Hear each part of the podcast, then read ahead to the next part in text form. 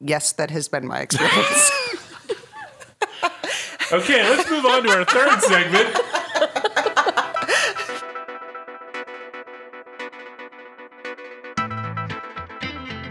Welcome once again to Free Associations from the Boston University School of Public Health, the Public Health and Medical Journal Club podcast for anyone who is as confused by the latest health study as I am. And I know this is going out on a limb and is not worth even mentioning, but I'm just going to say it anyway. Shaving clubs? I listen to a lot of podcasts and they advertise shaving clubs. Sounds like you are now too. Why would I ever want How much are we getting club for that, men? Can, uh, can we get our residual? That's a really good point. I didn't think about that. Don always used to throw in the uh, uh, ZipRecruiter because ZipRecruiter's on every podcast. No, shave club. What? Who? Who? Who belongs to a shave club? And it's called a club, right? It's not like a, you know, a Catalog. shaving service. Right. Or so there's like a president It's yeah. and like a treasurer. Yeah, and you get Yeah. you get a membership badge. How does this work? I don't know. Anyway, moving on. So I'm Matt Fox from the Departments of Epidemiology and Global Health, and I am here with Jen Ryder. Hello. And back with us this week is Jennifer Weuve, Hi there. both from the Department of Epidemiology here at the BU School of Public Health, and we are, as always, in the Godly Studio. I don't know why I've always mentioned that. It just makes me feel like there's something historic about being in the Godly Studio. But this is a magical place. This you, the the things that you can do here in the Godly Studio are the things of dreams. uh, so, as a reminder, go ahead on over to the Population Health Exchange website www.populationhealth.populationhealthex.org. Phew. BU's Hub for Lifelong Learning, and also give us a rating on your iTunes or your Stitcher or your phone or whatever it is you use to contact the interwebs. We love it when people give us feedback. So I'll tell my, my story that I teased last week, which is I got an email recently from somebody who uh, I'm not going to name because I don't have her permission to name her, but she gave, she sent a very complimentary email saying how much she loves the show, and she listens to us on her long commute that she has, and she I feel listens. like we're getting to identifying information now. yeah, yeah, I'm only going to say long commute. You're only going to give us the first three digits of her zip code. and Yeah. it rhy- the, the, city rhymes with Schmaltz Lakes. No, no, no, no. Uh, and she, she was saying how much she enjoys it, and for some reason, she pictures us in the car with her, but specifically in the back seat. like, We are in the back seat having a conversation, like Wayne's World. like Wayne's World, a lot like Wayne's World. So I did, I did write back to her and say that. how much I really appreciated it, but I did let her know that I get car sick in the back, so she either had to picture me in the front or she had to picture me throwing up. That was her her choice, really. Um, so, so Thanks for, uh, I guess that's the end of that, listener, Matt. Thank you. that is the end of that. But thank you, listener, who shall remain nameless in whatever city you rhyme with. So now on to the show. So today in our first segment, which is our Journal Club segment, we are going to look at a study on the impact of elective and non-elective C-sections on the risk of obesity in the in the offspring. And then in the second part of the podcast, which is our deep dive, we will talk about a paper on how bad statistical practices drive away the good ones, or do they? No, that I added that, or do they? And then in our amazing and amusing, we'll get into some things that have made us laugh out loud, or I will tell you about the movies that make me cry on airplanes. Hint: anything with Vin Diesel in it just brings a tear to my eye. I you think I'm kidding? I'm actually serious. There was a period of time when on planes, all I watched were uh, the Fast and Furious movies, and they, uh, for some reason, I got teary. I don't. I'm not proud There's of it, something but it's about it's true. being on a plane that I think heightens Well, so this emotional th- vulnerability. This was my amazing and Um, amusing from a couple weeks ago, which yeah. isn't because you don't listen to the podcast every week. It's because that one hasn't come out yet. That's why you don't know about it. All right. I was about to once again say now onto the show, but I won't do that since we're already in the show. So let's go to segment one. We're going to talk about an article that looked at the impact of elective versus non elective C sections and obesity published in PLOS Medicine. And it was entitled Elective and Non Elective Cesarean Sections and Obesity Among Young Adult Male Offspring. And there's a particular reason that it was male offspring, and that's because the rest of the study title is colon a Swedish population based cohort study that was using uh, military Conscription conscription record, records. yeah. Which I have to say, I had to look up the word conscription for reasons that go into the study because I thought maybe I didn't understand the word the way I did. Come back to that. So it's by first author Victor Ahlqvist of the Department of Global Health and Public Health Sciences at the Karolinska Institute in Stockholm, Sweden. So here are the headlines on this one. Medical Xpress says study debunks the notion that C sections would increase risk of obesity in the child. Yahoo News says C section births not linked to obesity in children. Google News, no link between cesarean delivery and obesity research finds. And the Irish Sun says researchers disprove the myth that C section babies are more likely to get fat. And I picked that one because, boy, that was a bit of a, a blunt mm-hmm. one. Where was mm-hmm. that one published? The Irish Sun, huh? Mm-hmm. which I assume you read on your yeah. commute But in. when someone Irish says the word fat, it sounds lovely. yeah, that's a good point. At point. least entertaining. That's a good point. So, Jen, can you start us off and, and give us the rundown on this study? Sure. So, just a little bit of background to start. So, between 1990 and 2014, the world prevalence of C section increased by 285%. Amazing, so, huh? from 6.7 to 19.1 of all births. And these changes are really more than what can be explained by changes in maternal risk factors that would lead you to to get a cesarean. The authors also say that maternal preference contributes and fear of childbirth. I don't know that cesarean really gets you out of the whole childbirth thing, but but anyway. Interesting. It's I, an I, interesting choice of words. yeah. It- yes, Yeah. it was. Yeah. There has been a concurrent increase in obesity, which kind of generated the interest in this, initially at least, in this connection. Cesarean is associated with some negative health outcomes. So things like allergy, asthma, and In the offspring. in the offspring. Yes. Thank you for clarifying. Yes. And possibly overweight or obesity. And the mechanisms suggested for this have included the surge of hormones that happens during uh, natural childbirth or a lack of stress exposure during cesarean section that would be there during vaginal delivery, or even things like DNA methylation or differences in the microbiome during those two delivery methods. Is it okay that I don't know what DNA methylation is? And normally I would just smile and nod and let you continue. Uh, yes, it's fine. Okay, good, know. good. Yeah. so these are epigenetic changes. So changes not to the structure of your DNA, but how the DNA is ends up being expressed. Got it. Okay, so elective and non-elective cesarean have different indications, which could require control for different confounders, right?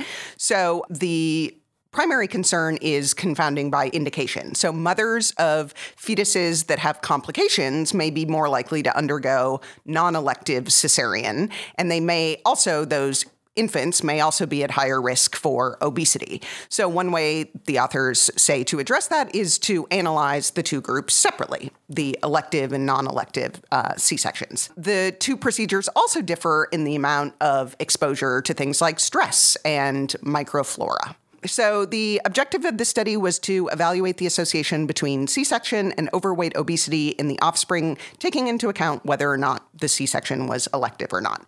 So, they took advantage of the fact that conscription, so a military exam, was mandatory in Sweden for all males up to the age of 47 during their study period. And that was the part that confused me about conscription because I would have assumed that if conscription simply meant military service, I would have thought that that would be when you were, say, 18 or 21 or whatever it is. But I looked it up. It does, in fact, mean draft, essentially like being drafted into the military, right? Yes. So, but so, and I think it was, you know, it was customary in Sweden for all males to go do some type of military service. Got it. And I don't think you, I think it was most common that they did it around the age of 18, but I think there were situations where maybe you would do that later. But you were kind of on the hook up to age 47 for this military service. And only chronic disease or severe handicap would lead to an exemption, and that required some sort of approval. So it did capture the male population at that time. They identified participants from the amazing Swedish population registries. So they used the Swedish Military Service Conscription Registry, the Swedish Medical Birth Register, the Multi Generation Register, and different Swedish population and housing censuses. Censuses, Sensei. Mm-hmm. Sensei. all from 1970 and 1990. And all of that can be accomplished because of the unique personal ID number in Sweden. And I have one, actually. Did you know that? Oh, I think I I do. have a Swedish I do as well. person number. Yeah, we're Swedes, Wait, man. you both have Swedish? What, what- Yeah. what did I get we- myself into we here? live there. Yeah, And so if we went And back this to is live how I have to find out on the podcast. Yeah, I wasn't even there that long, and yeah, they, they but you gave can't it. do they gave it to anything. me. You can't do anything without one. Yeah, So you can't even Oh, get reimbursed for giving a talk. Wait, what? What is happening? Okay. Okay, All right. so, you both um, have these. Okay. Yep. I want I'm one. also Swedish, I'm feeling, but- I'm feeling left out. there's some perks. Yeah. There's some perks. Yeah. Member, uh, membership has its privileges. So they identified 303,344 male singletons who were born between 1982 and 1987 from the Swedish Medical Birth Register.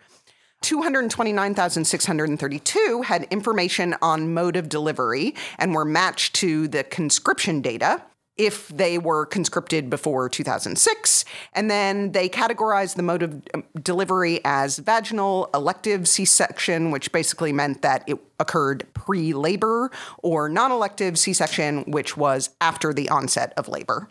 76,000 plus men were excluded due to missing information on height, weight, or other potential confounders, such as maternal BMI and smoking. And so 97,921 men with a median age of 18 years at conscription were included in the analysis. And in that group, they also included 9,676 matchable full brothers. Matchable. Yeah. Yes. All of the height and weight measurements at conscription are done under the supervision of a nurse or physician, and that was used to determine the WHO BMO categories of underweight, normal BMI? weight. What did I say? BMO. Sorry. BMI, GMO. Rather than say WHO BMI, let's just say BMO. BMO. I like Okay. it. The BMO. Um, the the BMI categories, which are underweight, normal weight, overweight, and obese, and they also looked at associations of BMI as a continuous variable. In terms of confounders from the medical birth register, they adjusted for pre pregnancy maternal factors like BMI, diabetes, hypertension at delivery, smoking, parity, age, gestational age, preeclampsia, and birth weight standardized to gestational age in the infants. And then from the population and housing censuses, they used the highest level of paternal and maternal education as a measure of socioeconomic status.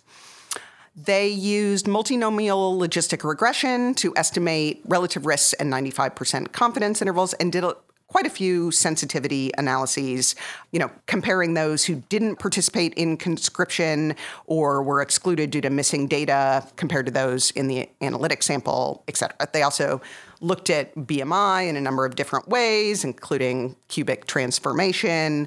Uh, One of my favorite transformations. you like the, Yep. the, the All cubic about the cubic. You're Yep. a cubist? I they am. excluded babies born preterm, et cetera. So, one interesting little tidbit about their study, they had the study protocol and statistical analysis Mm-hmm. plan registered at clinicaltrials.gov, Even though, though- it's an observational study. Yeah. Yeah. Why- And they say why, too. They say for transparency and to reduce the risk for post hoc analysis. Which is, I mean, we like this, right? Do we like this? I do. I think there are people who think that it's not observational studies shouldn't necessarily go this route, but I Well, I, that it shouldn't be mandatory, right? Like, I think there, yeah. there's. yeah, yeah, yeah. that there are Yeah. cases where it just yeah, but yeah, I do. I agree. Okay, so what they found was that mothers on average were 28 and a half years at delivery and had a pre pregnancy BMI of 21.9. Just under 5% of the conscripts were obese, so 4.9%. And according to delivery method, it was 4.9% obese for vaginal delivery, 5.5% for elective C section, and 5.6% for non elective C section. There were some differences that they observed in baseline characteristics between women according to their mode of delivery, which I think we would expect. So those with vaginal deliveries had lower maternal BMI than the elective or non elective C section groups, uh, lower maternal pre pregnancy obesity, and higher infant birth weight. Those with elective C sections had higher parental education and more diabetes. And then the non elective C section group had more preeclampsia and maternal smoking at the beginning of pregnancy. So, not super surprising. Mm-hmm. So, keep in mind that the results were all adjusted for pre pregnancy maternal factors and gestational age adjusted birth weight. So, the relative risk for elective C section versus vaginal delivery and young adult obesity was 0.96 with a confidence interval of 0.83 to 1.1. The relative risk comparing non elective C section to vaginal delivery and young adult obesity was 1.02 with a confidence interval of 0.88 to 1.18. And they also looked at the results with respect to overweight rather than obesity and found no association with that either. Maternal pre pregnancy BMI appeared to be the strongest confounder in those analyses. And in the sensitivity analysis that they looked at, they didn't in general find them to to really alter the the findings, you know, looking at BMI as a continuous variable didn't seem to add much, but they did find that some factors did vary between people included in the analytic sample and not. Things like parental education. So, So, like with the study that we took on two weeks ago, so long ago now, I barely even remember it. The study we did two weeks ago, where I said I wasn't so sure I wanted to take this one on, but we decided we'd go with it, and we did. And then I was really, really pleased that we did because it was so fascinating.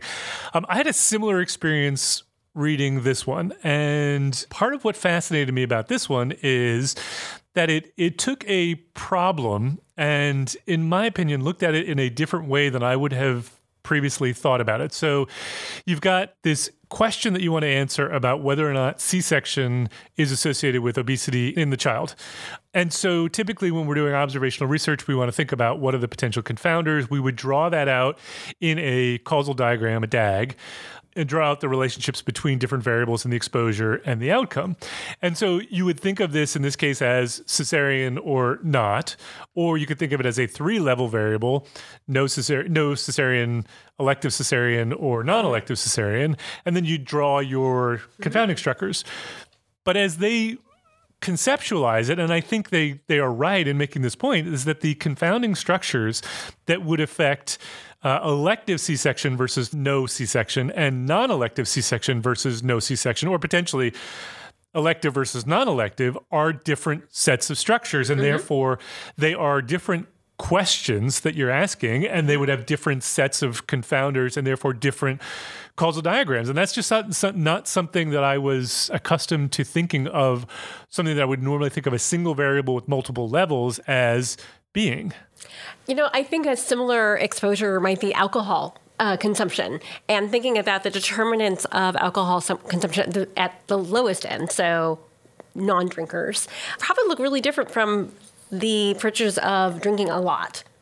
And so maybe if you consider sort of, say, some kind of middle level of drinking as a referent group, uh, what goes into comparing that exposure versus no exposure versus very high exposure looks very different. So you're saying if you were asking the question, does heavy drinking versus reducing your heavy drinking to moderate drinking Yeah. compared to the effect of heavy drinking versus quitting drinking, those would have different confounding structures. Yeah. Yeah, I, I can I can see that.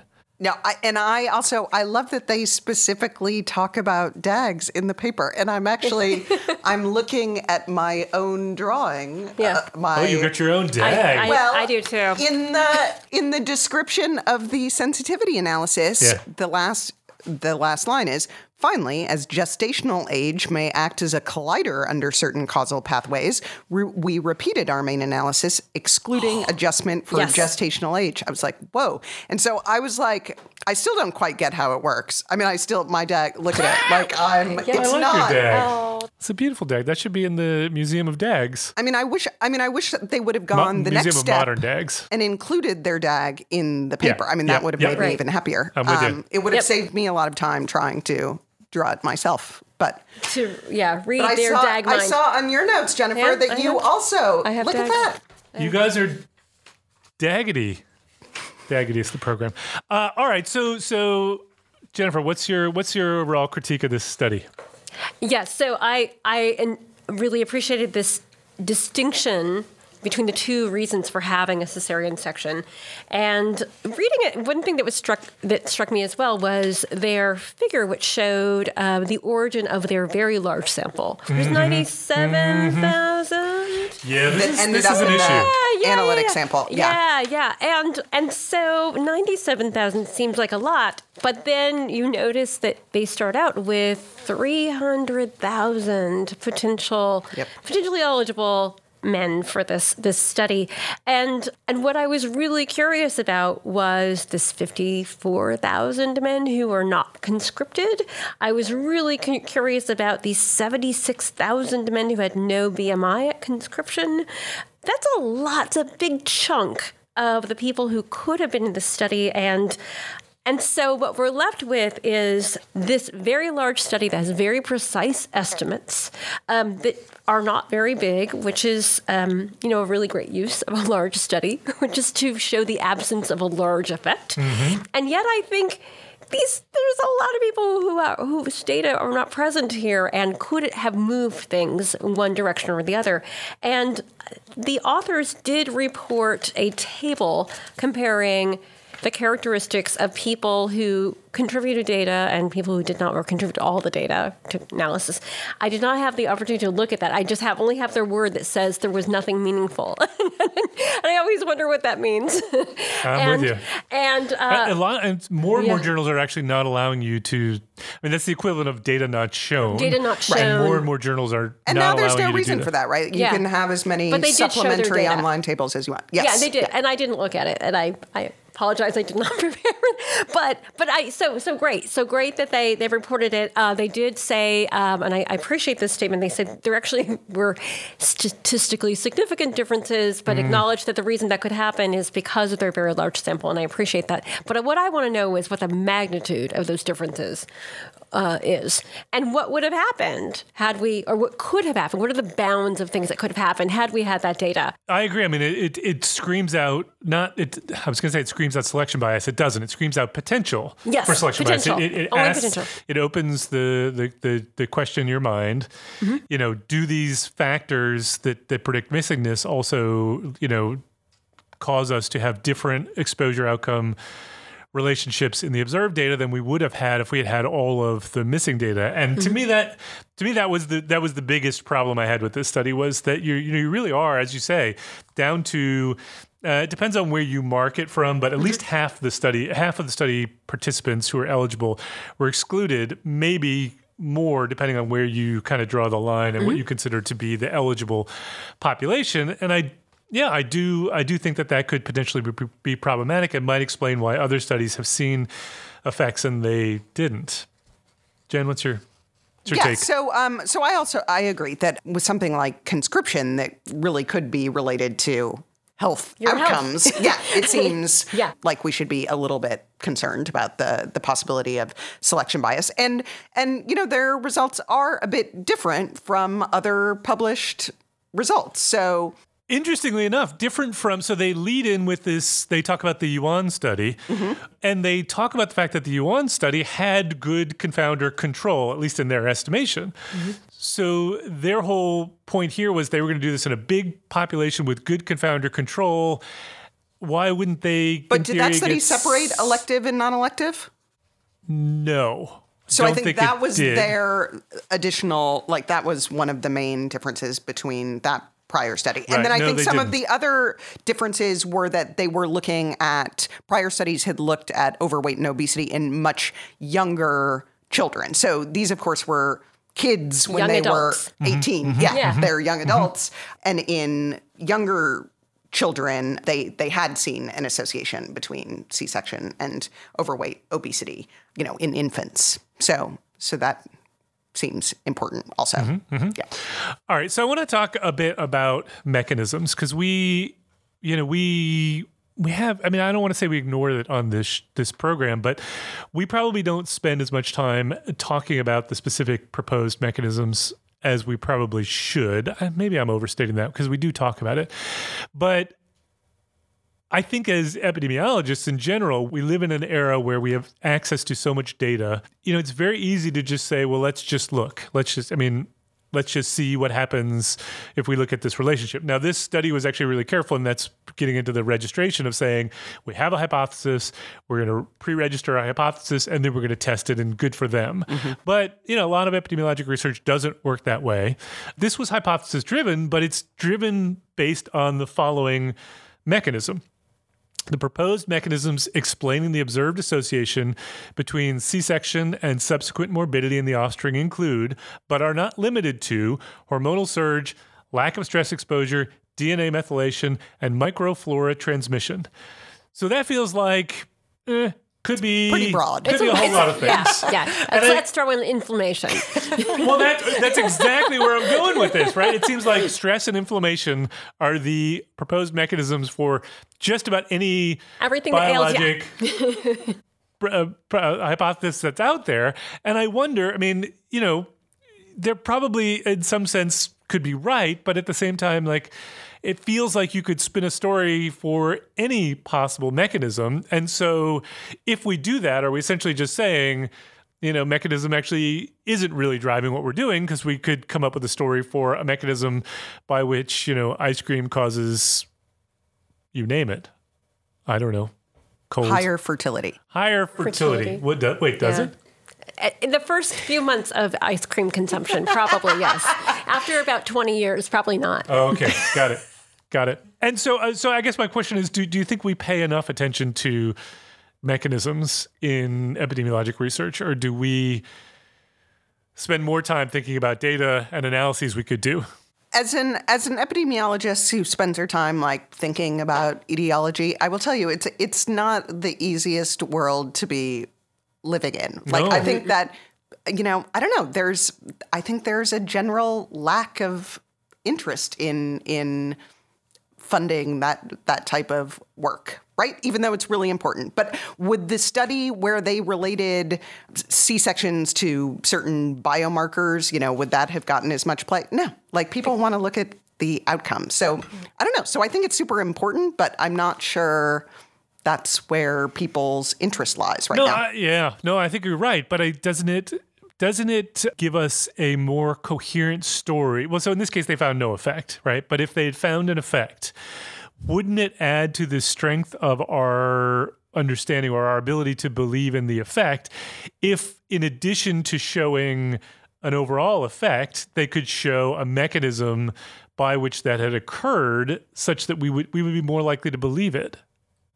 I think so. But I think like that hasn't been how things have been marching along. It's like you publish this study and then, you know, someone might come along and do the much smaller biomarker study, right? And Or then you have to piece together or do it in mice. Or but it's like mice. what we were talking about a couple weeks ago, where like, what if you were allowed to publish one paper a year? That would be the mega paper, the paper Yeah. where you showed the overall epidemiologic association, you showed biologic evidence of a mechanism in animals Yeah. and humans, and then done for the year. I've changed my opinion on the one paper per year thing. I've changed my now. It's uh, every paragraph I write is going to be published independently, and then you will have to go and search the literature to piece it together to figure out. It's like a choose your own adventure paper. I love it. That's my new. The that's my different new approach. endings. Yeah. Yeah. I mean, is it our job? Is it? I mean, if, Okay. if we're like, so it's sort of in some ways like think about writing a grant or even a paper. On the one hand, there is this idea that, that proposing mechanism is part of the song and dance of writing a grant, right? Um, Okay. it's like, well, why do you think this is important? And in some ways, you you have this realization that sometimes it doesn't matter. You just have to put something out there Yeah. so that it's okay for you to do this research as long as it doesn't seem totally irresponsible. On the other hand, I think we can all name a paper where we thought, or a discussion with people where we were wondering, we were wondering who or why are you even doing this analysis? Mm-hmm. Like what made you ever think it was okay to do this? And and I have been part of those conversations where I have had to stop people because I, I saw them going down a road that I thought this question. I, first of all, I'm not sure what you're asking, and if you tell me, I think it's we're going to all be really horrified. Mm-hmm. Mm-hmm. Yeah. And so, okay, so it's interesting because they propose the mechanisms, but then they end up with a null result, such that presumably the the explanation then is these mechanisms are not operating because we don't end up with a population of increased risk of, of obesity. So taking this all into account, you know, the issues with the selection bias, the fact that they found uh, null effects, that they, we didn't talk about potential for misclassification, but with obesity, you know, categorizations in general, that's always there. Do you buy do you buy the result? I mean, do you think it is there is truly no effect as the headlines would have us believe? Or are you need more information to be convinced? I think I probably need more information to be convinced. I mean, and I think my the selection bias concern is is the main concern that I'm left with. Can I tell you the one thing that that that comforts me on the selection Yeah, bias yeah. though? Like I always think okay, I, I read a paper, I'm concerned about selection bias going into it, and then I find a null result and I think, well, what are the chances they like got like right to the null? There really was some effect. And it just got perfectly canceled out. I mean, no, no, I know they're not exactly on the null, but you know, I was like, what are the chances? So maybe maybe that makes it more likely to be true. I know that's a ridiculous, ridiculous way to go about life, but that is welcome to the Because mind no of one Matt likes a Fox. null finding. No, well, no, I'm saying the Right. null makes it more believable. Right. Yeah, oh, Well, right. Yeah. yeah, so no, no, one, right. so- exactly. So, they would, right. So that could never, Yeah. oh, sorry. So I interrupted you. No, no, no, no. I was also just another window into the mind of Matt Fox. You know, normally we um, circulate these papers, but for some reason, these past couple episodes, you've circulated your highlighted version of the paper. You, you don't want to, you don't want to know. It's so interesting. Like you will highlight something, and I'm like, Matt finds that interesting. Why? I Okay. had, I had Okay, the so same I am thing. a- Yes. Yes. I am a, I'm a chronic over highlight. Hi, You my do- name is Matt, and I'm a a little chronic heavy over on the highlighter. highlighting. I didn't think it was that bad. I just thought, I I- did I mean, think it was like at a window. Look at this page. Is there anything I wasn't supposed to read on this page? Really? yeah, and actually, I skipped the entire discussion because he highlighted nothing in it. the, the, the best part is I I never even go back to it. I just once I've highlighted it, I'm done. That is my signal to the world. But world. it's like it's a way of like active learning or something. Yeah. I mean, I think Yeah. right, like the underlining makes. Or- I don't know. It. I don't know. It makes me feel better. I do it too, but okay, Jennifer, do you what, what's your what's your overall result? So yeah, so Uh, what I would like to do is go into this supplemental table. I'd like to look at the differences between the missing people and the people who are in the study, and maybe play around with those results, perhaps using a spreadsheet that you designed. Who? Uh, Me? You? What? Yes, uh, uh, sort of quantitative, a very crude. I'm not saying you're crude. Uh, quantitative bias analysis, I get it. I get it. just to see how far off these would be and in what direction. Yeah, yeah, yeah. Um, I would like to know what direction it would be off. And I'm, I will also confess I'm a little interested in the results comparing or, or looking at the outcomes of being underweight versus normal weight. yeah, they didn't really talk about those in the results at all. There was yeah. some suggestion of. Anyway, it was, it's again hard to know what to do with that, but um, uh, it wasn't really a primary part of their analysis. But it was. I was curious. Yeah, I agree with that. Did did the so they did an analysis where they limited it to sibling pairs. Mm-hmm. right. Um, did that was that helpful? Additional information for you? So, let's think about like what what is the goal? Like what advantage would that offer? So confounding by uh, environmental envir- factors Mm-hmm. like, within yeah, the home family. environment. Yep. mhm. Yeah. Of course, your the mom is always older. the second birth, unless they're twins, and Swedes are known for their twin yeah, and studies. these were all singletons Yeah. included. yeah. So These they were- were just were singletons. brothers. They're all singletons. And, you know, I think the biggest source of the confounding, possibly, is uh, BM, maternal BMI. Mm-hmm. And, and I was I was concerned, but I don't know enough about this topic about possible uh, indications for non-elective cesarean section. I was thinking, okay, well, if there are indications, and it, and if you have one of them, it always means you're going to have a mm-hmm, non-elective mm-hmm, cesarean section. Mm-hmm. We're going to have a positivity problem. Does it matter? Is the indication related to obesity? I don't know. Yeah. I don't Um, know the um, answer to that either. Yeah. Yeah, but that was their. I mean, they said their strongest confounder, Yep. pre-pregnancy BMI. Yeah. All right, a couple of last things. So they say in our primary analysis, no statistically significant association between elective C section and obesity. RRR 1.14, 95% confidence interval from 0.99 to 1.3. Whereas a similar association between non elective C section and obesity differed from Unity. RRR 1.17, 95% confidence interval 1.02 to 1.34. Mm-hmm. Come on now. Those are exactly the same. It is a true statement, but that is not helpful. Now, maybe they just ignore that because those are the crude associations and they shrunk back to Right. one, but I did find that one a little disappointing. Second of all, RRR. Oh yeah, I was going to say, what is a pirate's favorite measure of association? RRR. Wait, what is it? What is a pirate's favorite statistical software? You tell us, Matt. We can't in, guess. in your A pirate's favorite statistical software is SAS because that's what his mentor used, and he was too lazy to learn R. okay. Moving on. RRR. Have, have you come across RRR, not RR, It's- relative risk or risk ratio? This is the relative risk, risk ratio, ratio. which seems a little redundant. a little heavy handed Yeah. there. The RRR. Um, anyway. And I also, you know, I don't know why this happens to me, but, you know, certain words, when they get repeated, stand out. I think it's largely because when I read my own writing, I am very repetitive. But they use the, ter- use the phrase to the best of our knowledge three times. Should you be using the best of our knowledge three times? I don't know. And the word however 16 times. 16. Yeah. Yeah, and I suspect lot. that's less than what appear in most of my papers. I'm a big however fan. I am too, and I go through and I replace half of them with yet. Oh, but what do you do? Do you ever read your Do you ever read your own studies and you have however two sentences in a row Oh, and you're like, hmm, something something's not right here. All right, so so I think we like that study, but we have some concerns. All right, so let's let's move on to a uh, so this was a this is a what a media this is a blog post in Medium Yes. by uh, Darren Dahly, who uh, is very active on the Twitter sphere.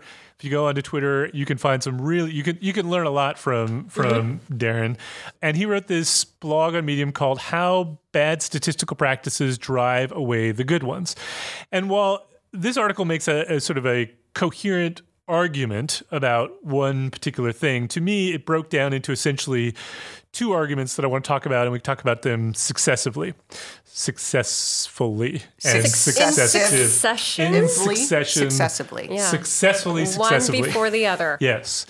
Okay, so he talks about how he's interested in research integrity and reproducibility. He says, I believe that a lack of statistical expertise throughout the sciences is a substantial driver of problems in these areas. Feel especially strong about this thesis as it applies to medical research. Fine. Now he says, in practice, it seems to be widely accepted that the expertise of the statistician can largely be replaced by the efforts of the investigator. The idea starts with their training. The flip side of this is that just about every clinician will have received some statistical training. Some of the clinicians who go on to more research intensive careers will have had a bit more. However, the statistical training that clinicians receive, even for those with PhDs, is often very limited. Many clinical researchers are even taught that you only need a real statistician for the most unusual problems.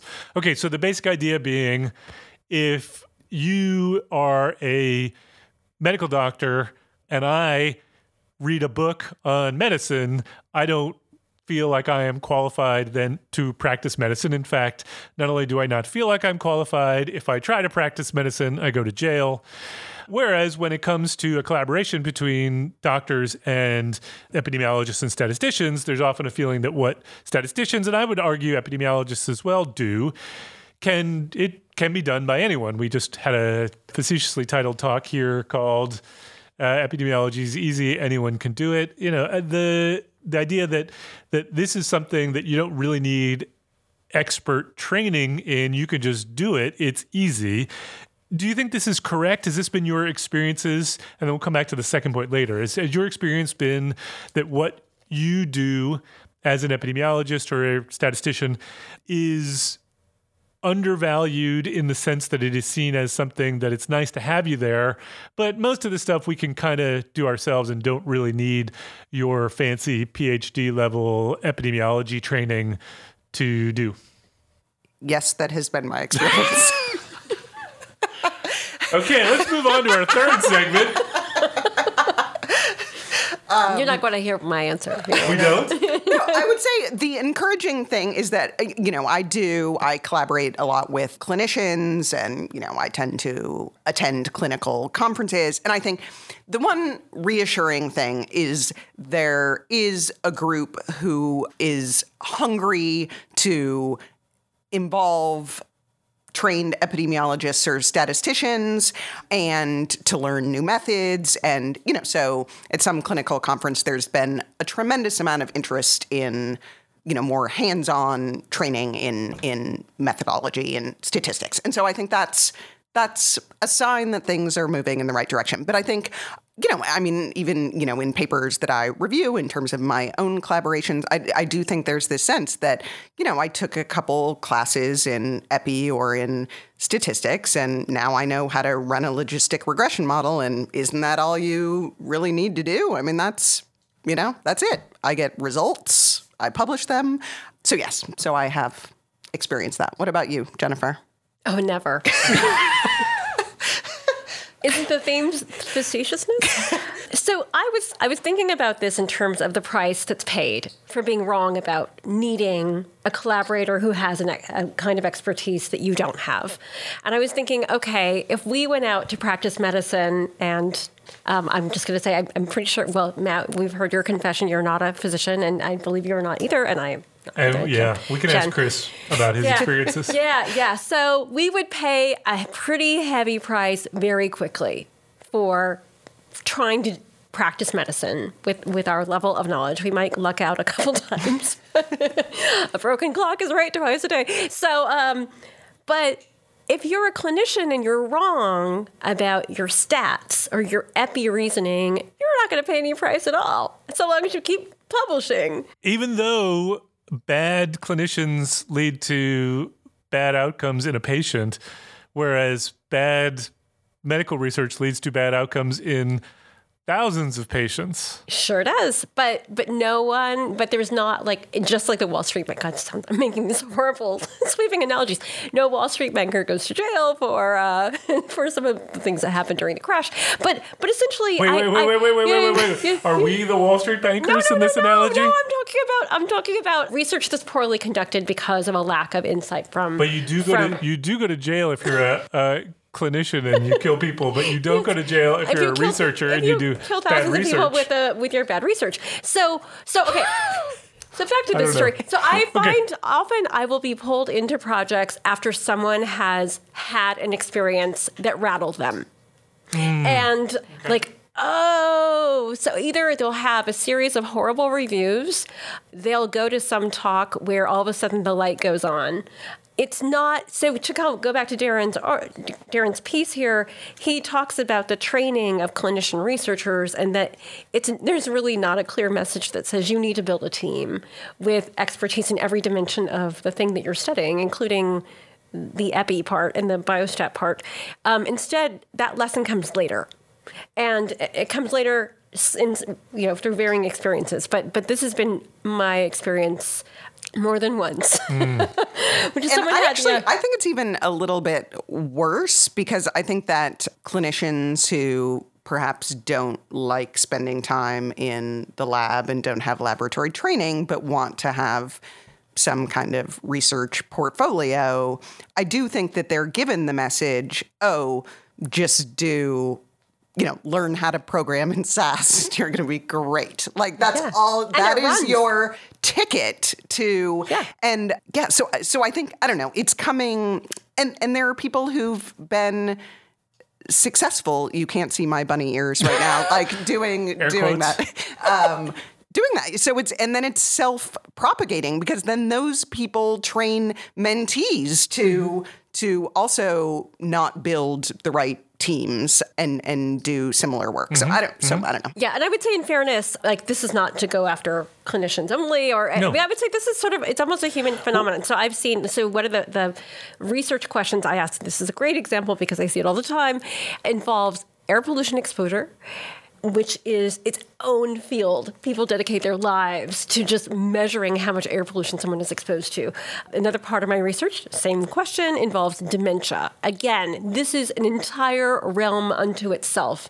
We're now arguing about what Alzheimer's disease is, for example. I mean, this is this is its own realm, and then there is the epidemiologic methods. And so, I cannot imagine having a team uh, conducting research in this area without deep experts in all three of these areas. And yet I see a lot that's published where someone knows clearly nothing about dementia. Mm-hmm, um, mm-hmm. And and so it's not just it isn't just clinicians. It's it's a lot of us who are motivated in this academic environment that rewards publications and grants. And so this goes back to the the question that I asked earlier from the previous study about mechanism, right? Mm-hmm. So I, the, to me, uh, Darren's point is is totally valid, but I think that the, the the analogy is a little bit off in the sense that it isn't the analogy between what I do as an epidemiologist is study design and the clinician practices medicine, and I would go to jail if I mm-hmm. tried to practice medicine. It's the role of of of a clinician in in things like understanding the mechanisms behind which the exposure affects the outcome, mm-hmm. or maybe not a clinician, but a, an immunologist or a, or a, or a biologist or whoever it is that's going to help me understand. I I don't always bring those people into my study. I feel like you know I do HIV research. I'm not a doctor um, when it comes to HIV, but I've I've you know done my reading and I feel like I kind of know what's going on and you know, I don't always feel like I need to go to a, a, a, an MD every single time. And I could see them saying, "Well, you clearly don't understand the biology or the immunology or the, right. you know." So I, it, right. I think to an extent we all do this, and mm-hmm. we all. I think the bigger point is we all can get ourselves into big trouble by not including people who have the expertise that we need. Right. Agreed. But can you can you bring up his second the second argument? Well, okay, so I don't uh, maybe if the second argument is the same point that you want to bring up, which is he then sort of goes into this idea of bringing in an example of some things that he he sees in the in the in the literature that goes wrong because you don't mm-hmm. bring in a statistician. Post hoc power calculations is something that he's talked extensively about, and I agree with him. And he says, you know, essentially imagine, you know, if we're all good Bayesians in life, then essentially we all have prior beliefs. We see new information and then we update those priors to conform to, you know, what we should think after we see this new data. If the new data is good, it should convince us to change our minds. So in this case, if you someone writes the convincing paper that says post hoc power calculations really shouldn't be done, then everyone should sort of sit up and say, ah, there's a really good convincing argument. We're all going to stop doing post hoc power calculations. But as he points out, and this is something that I hadn't really thought about, is that that human beings don't necessarily work this way. That you can, as a as a Bayesian, you can say new data. I am now going to move in the direction of the new data, and I'll move proportionally to how convincing the evidence is or as a bayesian i can dismiss the data and i can say this is this is really bad data i'm going to stick with my prior because i downweight the evidence now if the evidence is truly bad that's a rational thing to do but as a human being, I also have the tendency for self preservation and for confirmation bias and all the many myriads of biases that we're subject to. I can just find reasons to dismiss that data. And the Bayesian process breaks down. Is that is was that the the point that you were So I mean that is one of them. I mean the one that I was thinking more of is that it becomes harder to there are these customs that develop, right? And like all of a sudden you're doing the same wrong things over and over again because it's customary. Yeah. And we use the standard method. exactly. Exactly. But then and then the more that happens, the more it's difficult to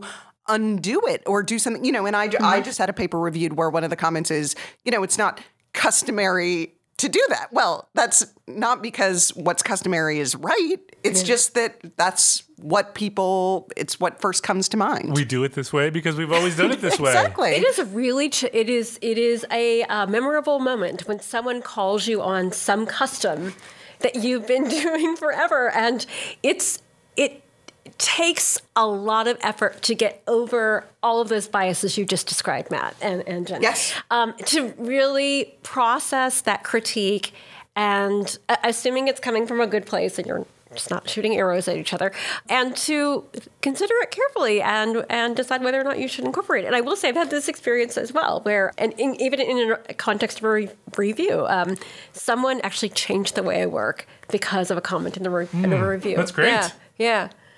No, in my case, they were just wrong. Of course. No, that makes It was, total that was sense. number two, wasn't it? That makes total sense. All right. Well, any last thoughts before we move on? All right, let's go on to our amazing and amusing. I'm going to go first this time because mine's a, should be a pretty short one here. And this goes back a ways. It goes back to 2017, but I, I just thought I would bring it up again. Do you guys know Neuroskeptic? Yes. Oh, so who who or what is Oh, what that's is? that's all. I just know. Yeah, that. I don't I don't really totally understand. I just know that if you Google neuroskeptic, you'll find the neuroskeptic blog. I don't know who this person is or or what they are, but everyone seems to know of the neuroskeptic if you're in the psych, you know, psych neuro kind of world. And often neuroskeptic is pointing out papers that make no sense or have mistakes. In this case, he's doing he I assume it's a he is doing exactly that, but I just uh what's that? Why he? Why he? Yeah. Neuroskeptic? Why is it a he? Why do What's masculine about that? I have no idea. I have no idea. Okay, you he see, she. I am being skeptical here. yeah, I think you should be. I think that's fair. I made a I made a, an assumption that it's probably right. He or she. I'm sure there's an answer. I'm sure everyone else knows who this is. Pointed to a study that while it, for all the reasons he's pointed out, is probably a bad study, it still both amused and horrified me that it ever got done. So the study, I actually found the actual study rather than just his uh, version of it, was entitled. It was published in the European Journal of Nuclear Medicine and Molecular Imaging. I'm going to say because I only have Ur J Nuke Med Mal Imaging. But I'm going to guess, since I don't read that one, by Dr. Chen, I'm just going to say, and colleagues who did this study in China. I think it was China. Uh, my memory on this is China, even though that's not what it's about. The title of the study is Neural Correlates of Popular Music Phenomenon Evidence from Functional MRI and PET Imaging. And what they were interested in finding out was essentially about like, does listening to music stimulate the what you know what are the pleasure centers in the brain? Why is it that we enjoy mm-hmm. music so much? So they did these fMRI studies in college students in China. And what they did was they I they played them two there was 15 volunteers got two musical pieces played for them. One was Richard Clayderman's piano piece A Comme Amour. That was the light music control. And the intervention was Gangnam Style. And they wanted to know whether Gangnam Style changed your brain in different ways than did the light control and they found that the Gangnam Style significantly increased fMRI bold signals in the bilateral superior temporal cortices left cerebellum left putamen and right thalamus cortex what does that mean? yeah my- I- I- exactly Like, So- am I? Right, I, yeah. I mean, do I have permanent brain damage? Is what I want to know because I have had to listen to Gangnam Style in the car with my five-year-old so many times that we've had to officially ban it. well, it's, not in the, it's not in the study but the answer to the question is yes the answer I thought it was that anyway. So so okay, this reminded me of. Uh, do you both know Dessa? Dessa Dessa. no I don't know Dessa Dessa is a rapper from, I just have to say Minnesota, not that it matters. And she also wrote this really great memoir about the difficulty of breaking up. And so she had been with this person for a long time, on and off, and just had the worst time breaking up. And she wanted to figure out how to get rid of him, like quit thinking about him, get to get him out of her brain, wash that man right out of her hair. please say Gangnam Style is the answer. So she she ends up getting connected to some brain imagers, and one in particular, first to confirm that in fact this person is stuck in her head, and they show her a picture of This is someone. very eternal su- st- Yeah. sunshine. Oh, Yeah. one of the greatest movies of all time. so they show her a picture, a photograph of someone, I believe someone she knows, and then a, a photograph of her um, obsession, and and they don't know which one is which, but she does, and they monitor what happens to her brain as she's viewing both. And in They were blinded. she- he- when, Probably wasn't important to take that extra this step. is the No, but story it's- that it's in ties there. everything together. Yep. Everything and there's going to be a cesarean section in here. So, Go, go listen to the last the episode from two weeks ago, and you'll get that joke. so, Go ahead. so in fact, her brain, she had a Gangnam style reaction to the photo of her. I don't. I, I don't know if it'll be a Gangnam style reaction, but okay, I get your point. I get your point. So there is how- so how definitely you solve the legitimate. Yes. so she. Well, that's you're going to have to read the book. It's Okay. great. It's great. And there's a lot of. it is a great book. Okay, so okay, now I'm gonna go back, going back a couple episodes here now, but this gives me a great idea because you mentioned Eternal Sunshine of the Spotless Mind. If mm-hmm. you have not seen it, listener, Oh, yes. go out and see it immediately. One of the greatest movies about movie about removing memories. Yes. So we need to make the opposite movie of Eternal Sunshine of the Spotless Minds, where instead of having their memories erased, we create their memories by having them eat the memories Of a worm. A worm. I think this is this is going to be the great, and we'll call it Eternal Worm Mind of the Spotless Sunshine. And then we can use that AI thing, that movie creator that we talked about in the Yes! other, The right? deep fakes. Yeah, exactly. Oh. We're on to something. By the here. way, you brought that up. That I have now heard more about these deep fakes, and it's going to mm-hmm. ruin everything in the Art. future. yeah. Art, the art is going to get better, but but but politics is going to get so much I love that you think that art is going What's wrong with art now? Nothing, but it can always get better. Um, the, the, the, I just want to end this with Gangnam style. With neuroskeptic actually points out some problems with this study, but one of which is the ethics of just sticking people in fMRI machines just to see their brains light up listening to Gangnam style. So Well, I'll leave the it at pe- that. Well, uh, there's very little radiation with MRI. Uh, there's a little bit more with? PET. Yeah, and PET scans. yeah. Oh, it's- It's, a just giant magnet, Uh, which okay. you're just microwaving people. Okay. I'll let you. Seems I'll, safe. I'm just get same same. No, no. What do you got? Okay, so mine will also be brief. This one is also from the New York Times, which apparently I've been reading more of lately. So it's this concept of phytomining. Phyto. Mining. Phyto. If eh, Okay. it's- Wait. Wait. it's Wait. like- Phyto like the dog? P H Y. Like phyto, O. phytoplankton. Exactly. Oh, okay. mining. Phytomining. So, so we have mines in the ground. We dig them up. Well, you may have also heard of it called smelting plants. Uh, no? yeah, that's Ringing- what that's what I normally call it. Absolutely. Okay, well, I'm glad you wow. both haven't heard of this. So it turns out that some plants love to soak up metals. Like they can Yes, they thrive in metal rich soils, which kills most plants and is also harmful to humans in, in high doses. And so now there are some people who are interested in creating farms on these areas where it primarily tends to be in the South Pacific where soil is has a very high metallic content. And then when you slice open these plants the sap that comes out is like electric blue and it turns out is full of well there are different types of plants but the main ones are the sap is very high in nickel. And we now have more need for nickel. So, nickel is an important component of stainless steel. It's also part of your electric vehicle batteries. And the mines that were. Plus, it's in Nickelback. were oh gosh, you're off the show now. The mines typically used to smelt. Is that the, the cor- smelt nickel? Is that am Look I? who you're is that? asking. Like, I just know that he, I he who that's the proper use he of that who word. smelt nickel. I'll leave it at that. Uh, anyway, they they pollute our waterways, lead to all of these problems. And Yeah. so this particular method could be a way not only to increase our nickel supply, but also a way to clean up former mines, which I just thought was really, really Plants? cool. All by is really cool. planting Sucking up the metals. Yeah. So one pretty one older worst example of this, and this is very cool by the way, is um, tobacco actually takes up a lot of cadmium. The tobacco plant takes up a lot of cadmium. So people who smoke cigarettes um, have higher levels of cadmium in their body. And did you know Cadmium where Cremants? most of the cadmium in the Not- body not the bunnies. Oh. body ends up? Mr. Where? Mechanism? Wait, did you know uh, that? Yeah. Ca- cadmium. Cadmium. The You have one, I don't. Um. So that, that I, this is a this is a this is a family friendly show. I know. the prostate. Dog? For some no, reason, you have a dog. cadmium. I did not know that. Yeah. I thought it was prostate. the the reservoir of cadmium in males is the prostate. Isn't that crazy? Yeah.